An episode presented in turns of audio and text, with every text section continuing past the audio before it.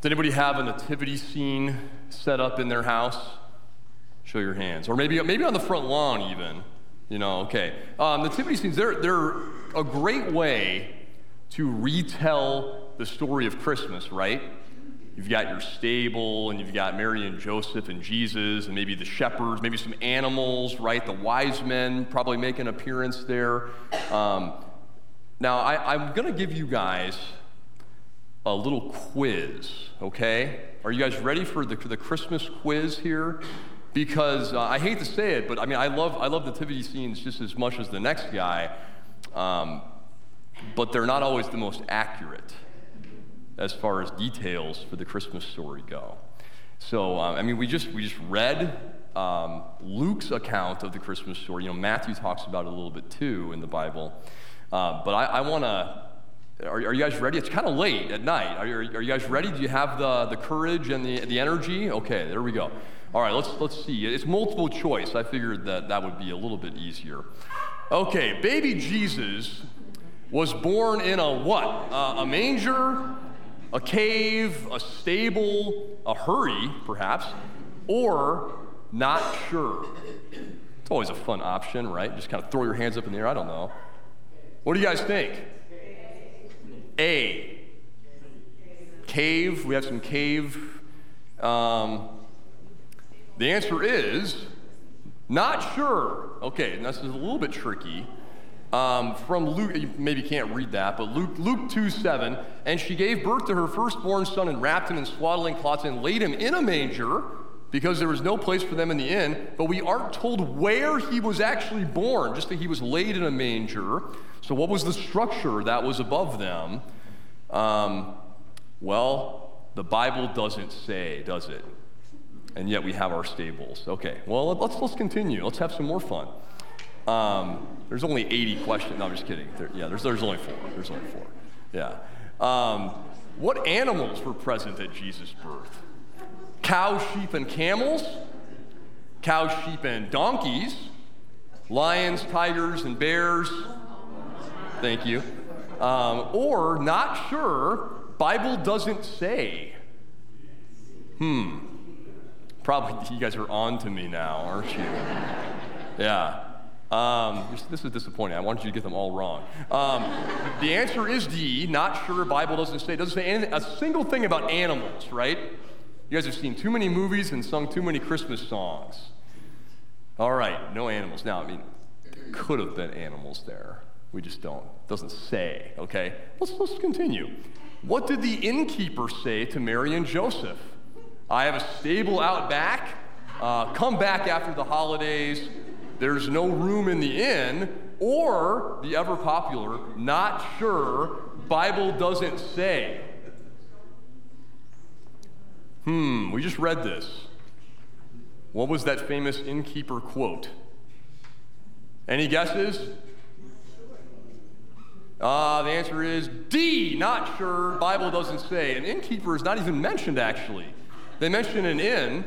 A few years ago, I preached a whole sermon on the innkeeper. I needed to, to delete all footage, all recordings of that, apparently. All right, last question now. When the wise men brought their gifts to Jesus, they found him in a what? A manger. You guys are scared to say that now. Uh, a house, a stable, or none of the above. What do we think? Thinking, is he going to pick the last, the, the not sure, none of the above for everyone? Um, this one actually, it actually has an answer. They found him in a house. Yeah, yeah. Check, read your Bibles later. Yeah, Matthew two eleven, um, and that came off a little more snarky than I wanted it to. Um, and going into the house, they saw the child with Mary, his mother, and they fell down and worshiped him. This is my uh, well, actually moment. Um, the wise men did not come the night that Jesus was born, right? He was about two years old. They were in their house, and then the wise men, they, they got lost apparently. Know, that star was moving or something, but, but yeah. So, so when you get home, take the wise men and toss them across the room, okay? Um, and you guys are just, you guys are just devastated now knowing that your nativity scenes are completely wrong. They're not biblically accurate. Uh, th- don't lose any sleep. If you, do you have Jesus in your nativity scene? then you're fine, okay? Yeah, you're, you're fine. If you got Jesus there, that's good. Um, but it is kind of funny to think about these things that we decorate and display, you know, are they real? Are they accurate? Or are they, is there something inaccurate about them? Is there something missing about them? So I, I want to invite you guys to think about how, I want you to think about kind of the nativity scene of your life and how you present that to the world. And is it accurate or is it not? The way we set everything up at Christmas time, is it exactly what our life is like?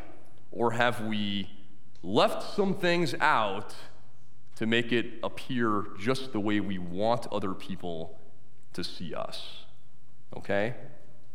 Because I, I, think, I think we're pretty good sometimes at trying to project some peace and some calm in our lives but we have to hide some things, don't we, in order to do that?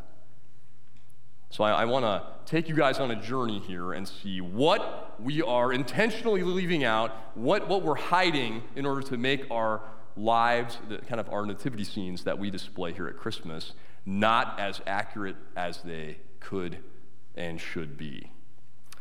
So I'll, I'll explain this, so just, just come along with me. Um, did anybody feel stressed out during this month of December?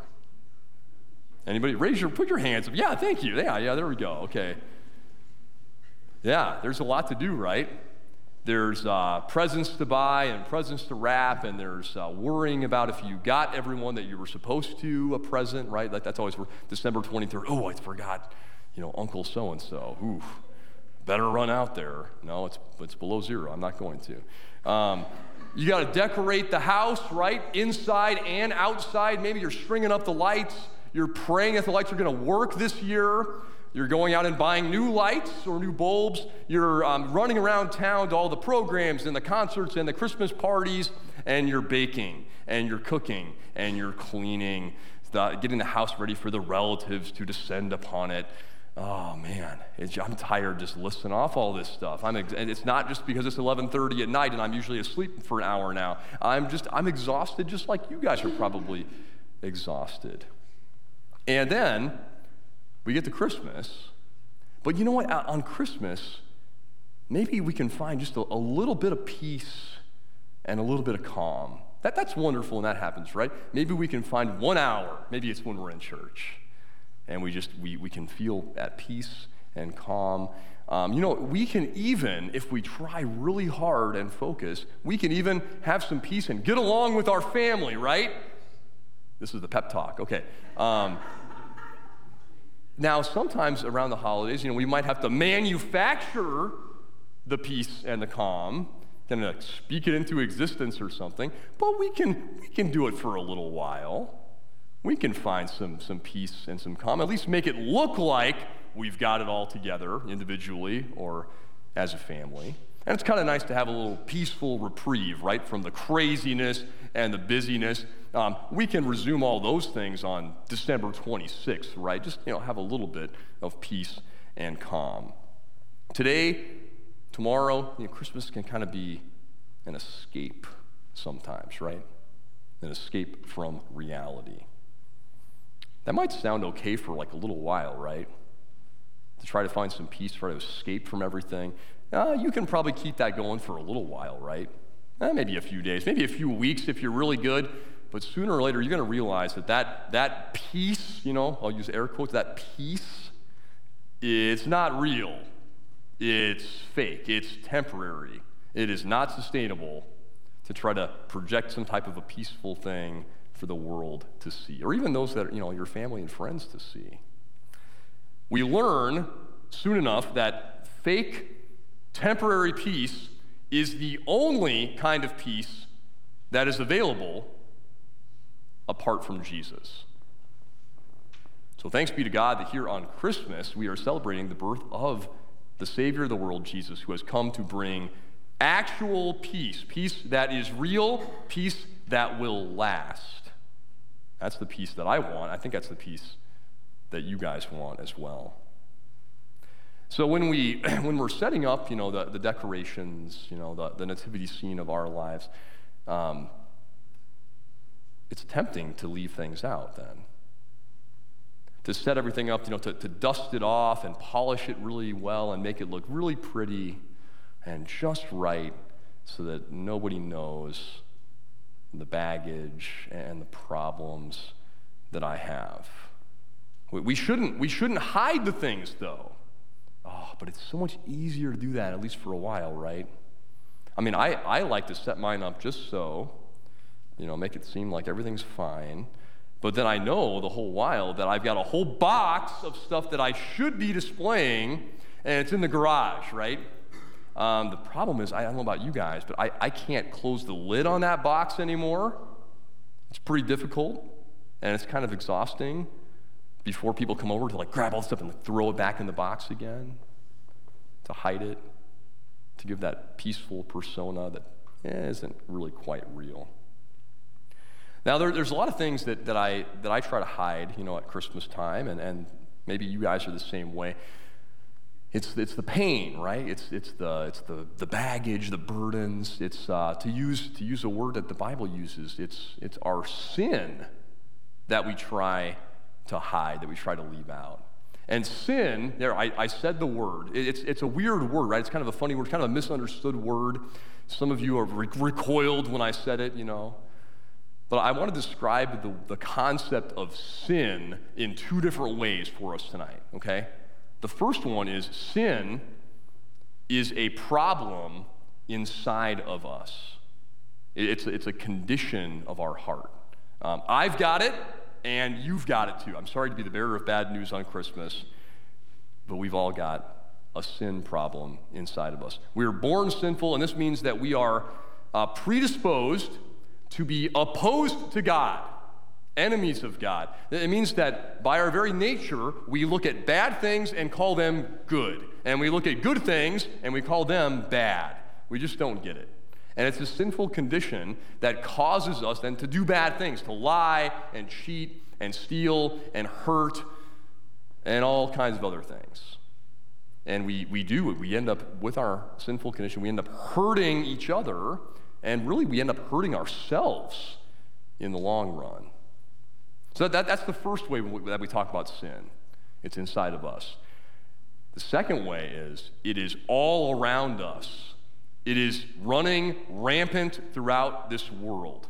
It is a condition that affects the entire world. Uh, sometimes, you know, I'm sure you guys can, can understand this. Um, bad things happen to us, right? And we have to admit, sometimes, like, yeah, at least part of that was my fault, right? Um, my wife would say it's mostly my no I, sh- I, shouldn't I shouldn't go there. Um, but you know we, are kind of like you know trying to, to you know deconstruct things. Well you know I, am at least partially to blame uh, for that. But then other times right things just bad things happen to you and you're like I don't think I did anything wrong. That that's the that's the problem of sin that is running throughout this world. And sometimes we, we are victims of this curse of sin that is all around us. You, you, you, watch the news, you observe things, bad things are happening all the time. That is the curse of sin that afflicts this world. So it's inside of us, but it's also all around us. And these are the things, the effects, the, the, the guilt of our sin and the effects of sin that, um, that afflict us in this life. These are the things that we do not like to display out in front of everyone. These are the things that I like to put in the garage way far away and hide them and pretend they don't exist. That's kind of the dangerous way to do it. To ignore them and to try to hide from them. So it's actually better, and I'm going to invite you along with me. It's hard. I'm going to invite you to take them out here tonight and, and give them to Jesus.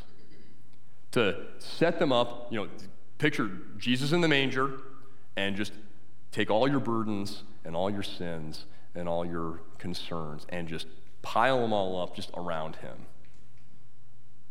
That's, that's the accurate nativity scene of our lives. Us putting all those things around Jesus. Because Jesus came to take him away from you. That's what Jesus came to do. He did not come for you to hide and ignore and pretend like your life is so perfect and you don't need Him. He came to take all of these things and replace them with peace, real peace that will last. Jesus came as the baby in the manger in Bethlehem, the baby who would grow up and become a man and go around and preach good news and, and heal and do all kinds of wonderful things. And eventually, he would be the one whose enemies would turn on him and the whole world would reject him. The sinful world would, would reject him and condemn him to die. He would suffer and die on the cross and then rise again on the third day to complete his victory over sin and over death and over the devil. And so, this is why, whenever we celebrate Christmas, we have to connect it to Good Friday and to Easter as well. So, here on Christmas, we're, we're thinking about Good Friday and Easter because it is through the, the whole package, the manger and the cross and the empty tomb, that Jesus brings peace. And that process begins here at Christmas, and it's why we celebrate. It's why we're here tonight. So, the right way to decorate your nativity scene is by placing all of these things, all the stuff from your past and your present, around the manger of the Christ child. Because Christmas is actually a time where we, we can face our sin head on. We don't ignore it, we face it. Or, or, or better yet, we, we come face to face with the one who has faced your sin and my sin head on. He is taking care of it. And so, for all of us here, if we're being honest, you know, we've all brought a lot of things here tonight pain, problems, sufferings, burdens. Some of you, you are regretting and, and grieving some of your past life choices, and, and, and you're giving those to Jesus here tonight. For others, you're longing for maybe a closer relationship with your family. And you're thinking about, oh, what, what, what has been my role in maybe bringing us to where we are right now? And, and you're giving that to Jesus here tonight. For some, this is the first Christmas since you lost someone that you love. And this is a hard one. And you miss them. And you're thinking about them right now, and you, and you wish they were with you. For others, it's, it's all the uncertainty of life, right? All the things that you can't control and you worry about. Things like maybe it's, maybe it's your job, maybe it's your, your health, maybe it's your educational journey, maybe it's stuff with your family, maybe it's, it's, it's your kids. And it's, it's easier said than done to just not worry or, or hand it over to God, but, but we're, we're handing it to Him here tonight. And some of you, you, you've been far away from God for a long time, maybe, maybe even by your own choice. And, and now you're, you're wondering, uh, will God take me back? Are his promises still for me? And you're, and, and you're bringing that before God here tonight. Whatever you have brought, whether it's some of the things I've listed off or, or something different, I invite you to just lay them before the manger here tonight. Lay them before your Lord and Savior, Jesus. Because Jesus did not come to see you at your best. He didn't come to see the fake version of things where you're leaving stuff out. Jesus came to see you at your worst.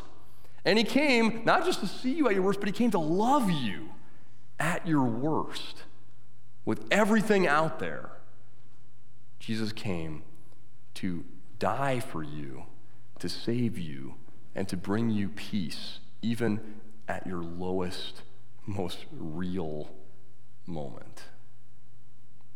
And that's why I wanted to read that passage earlier from the book of Romans. It's not, like I said, not really a, a traditional Christmas passage, but it talks about what Jesus has done for us starting at Christmas. I want to reread just a few verses from that. This is what Paul says.